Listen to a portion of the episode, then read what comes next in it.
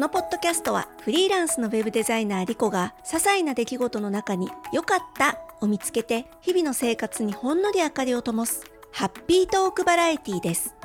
美容や健康商品レビュー気になるサービスの体験レポートなどを語ります。あなたも一緒に良かったを探しませんか？収録日2月18日です。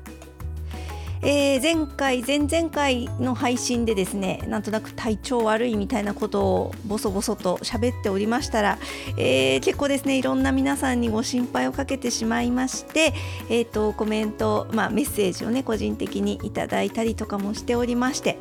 なんかねごめんなさい。あの心配かけてしまって申し訳ないんですけれどもまだねまだこう100%元気っていう感じに戻れてないんでうーんまた今回もですねちょっと 体調不良案件を語ってみたいと思います。でもね、えーと、やみくもに別に調子が悪い悪いと言いたいわけではなくてですね自分なりにいろんなことがこう見えてきたというか整理できたこともありますしあとね、えーとこれって多分私だけじゃなくて皆さんにもお伝えしてもきっと損はないのかなっていう気がしてきたんで、えー、少しまああの建設的なお話ができるのではないかと思っております。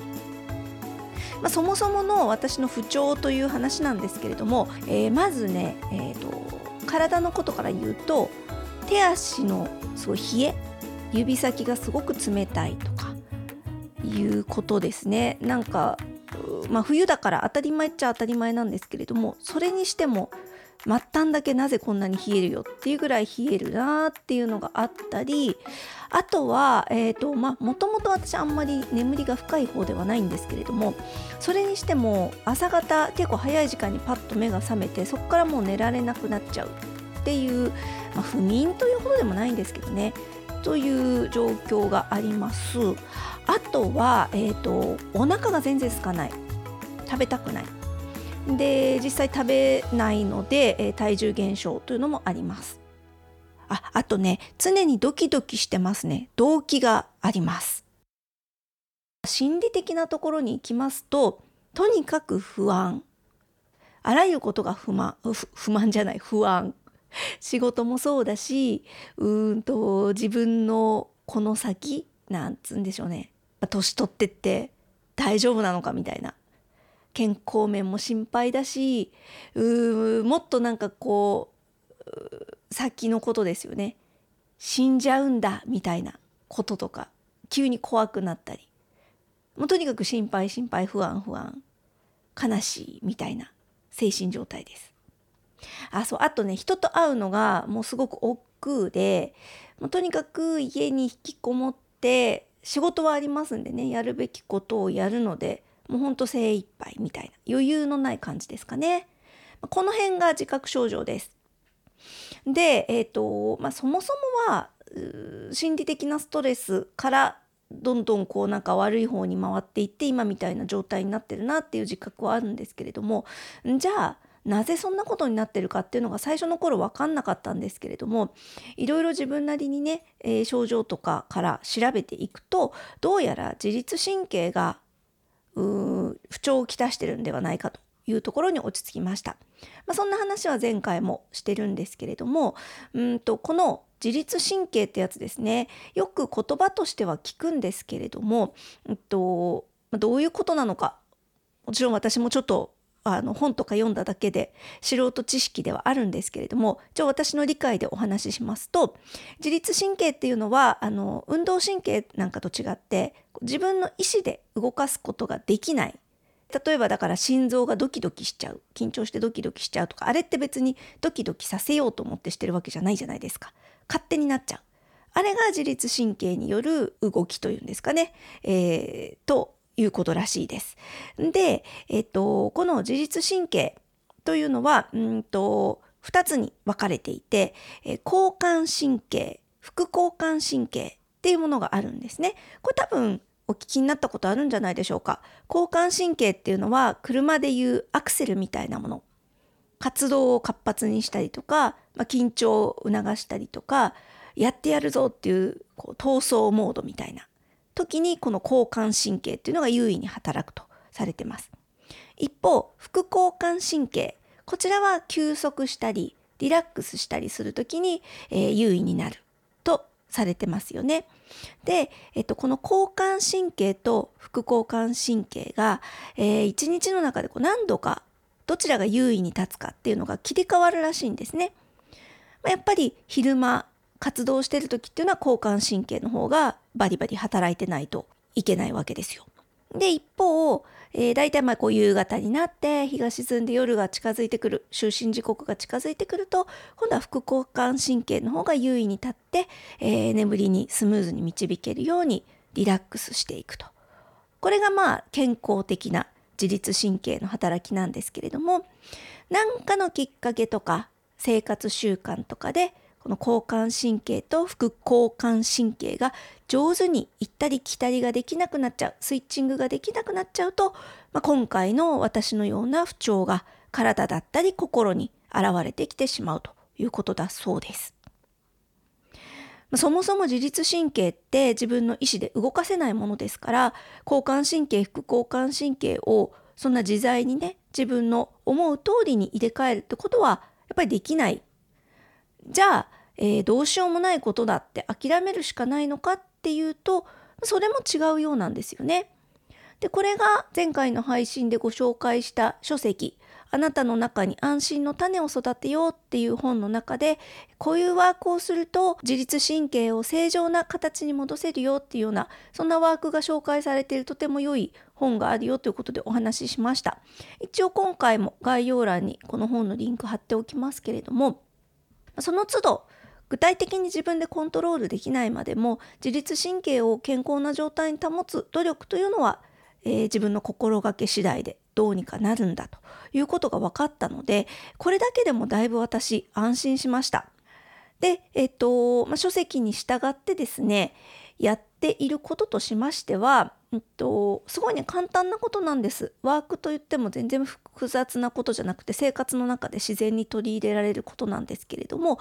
例えば、えー、おへそのあたりに手を置いて、えー、お腹を温めるとか、えー、背中の腰のあたりですね両脇左右に手を当てて腎臓を温めるとか本当にそういう昔から言う手当ってやつですよね。手当をするだけでも全然変わってくるよっていうお話だったのでそれは日々やっています。あとね呼吸ですね。えーと、鼻から2秒かけて吸い込んででその息をできれば口からがいいらしいんですけれども13秒ぐらいかけてスーッとゆっくり吐き切る。でまた2秒かけて鼻から吸ってでまた13秒かけて吐くっていうことをですね結構繰り返し繰り返し何度もやる10分15分できるならばもっとやっていくとこれだけでもだいぶね整うそうなんですよ。なんで私本当に今日常的にやってるのはお腹に手を当てる、えー、背中腎臓の辺りに手を当てるあとは呼吸ですね。でまた、え、もう一つですねプールもあのできるだけ通うようにはしておりますけれどもそうやって運動をある程度してあげると体が疲れると自然と夜眠れるようになりますので睡眠を深くしてあげるとまたこれも、えー、自律神経を整えるのに役立つそうです。であの「安心の種を育てよう」の本の中に書いてあった一文でですね結構私が衝撃的というかああそうなんだって思ったことがですね脳から自律神経末梢神経に対して命令がいくもんだと基本的に神経っていうのは脳から命令を受けて何らかの動きをするものだと思っていたんですが、えーとね、実は脳から末梢神経ではなく末梢神経から脳に情報がいってる分量の方がはるかに多いらしいんですね。だから脳が私たちの体を支配しているように見えるんですけれども実は体の感覚を脳に持っていってそれで脳が判断して、えー、状態を変えていくということが行われてる。っていうのを知るとですねやっぱり、えー、心と体というのは本当に密接に結びついてるどころかもしかしたら体の状態が良ければ、えー、心の状態もかなりえー、変えられるのではないかという気がしてまいりました。別に体にこうね大きな何か痛い部分があるとか病気を抱えてるとかそういうもう明らかに何かがあるわけではないのでそういう場合の不調であればもう本当にあの体の方から変えていく全体を変えていくっていうことも期待が持てるのではないかなと思っております。であのなぜしつこくねこんな話をしているかと言いますとあの春先って自律神経がちょっと不調になっちゃう方多いんですって。やっぱり気候が変わりやすいですしあの気温もね日々違いますしよく気象病って言われますよね雨が降る前に頭が痛くなっちゃうとかま今回私もそうですけれども本当にちょっとした心理的なストレスみたいなところからダダダッといろんなことが崩れてしまうっていう場合もあると思います。で私こんなね崩れた崩れたって言ってるけど別にそんな大したことじゃないんですよ。あの日常生活遅れてますしちょっと食欲湧かないよねとかいうのはもちろんありますけれどもでもそれでもうどうにもこうにも身動き取れないっていうわけではないので本当に軽い方だとは思うんですけれどもただやっぱりそれなりにしんどいですし同じようにねなんかちょっとだるいなとか疲れが取れないなとかちょっと気持ちが塞ぎがちだなとかいう方がいらっしゃれば本当にねさっき言った簡単なワークお腹に手を当てる背中に手を当てる呼吸を意識して深く吐いて吸ってをやってみる。これだけでもかなり前向きな気持ちに変われるっていうのが私自身も、えーと、なんかこう実感としてありますし明らかにこの弱気配信を始めた前々回から比べるともうどんどんどんどん良くなってはいますのでもしね同じようにお悩みの方がいらっしゃったらちょっと試してみてください。本当に何もお金も使わず始められますのでねおすすめです。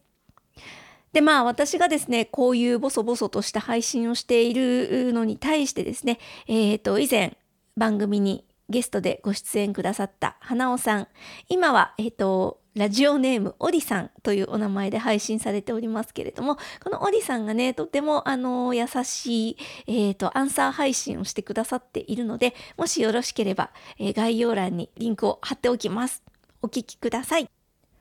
あと、X の方で、ただのむさんからもコメントいただきました。ありがとうございます。えー、おっしゃる通り、心は体の一部だと最近つくづく感じます。えー、最近は筋肉と腸を鍛えるべく取り組んでおります。ご紹介の本もポチらせていただきました。いつも素晴らしいものをご紹介くださりありがとうございますといただきました。ねえ、忠信さんもやっぱり季節的なものですかね。なんかちょっとこう、うん、なんか塞いじゃったりとか、元気ないなっていう自覚があるんでしょうねきっとね。うんあの私も同じですよ。なんかねそういう方多分結構いらっしゃると思います。インスタでね女優の石田ゆり子さんもまさに自律神経が不調だって書かれてましたので、まあ、あの自分だけじゃないっていう風にそれだけでもちょっと安心できますからね。一緒に少しずつ気持ちも体も調子上げていきましょう。コメントありがとうございました。ではまた次にお耳にかかる時までごきげんよう。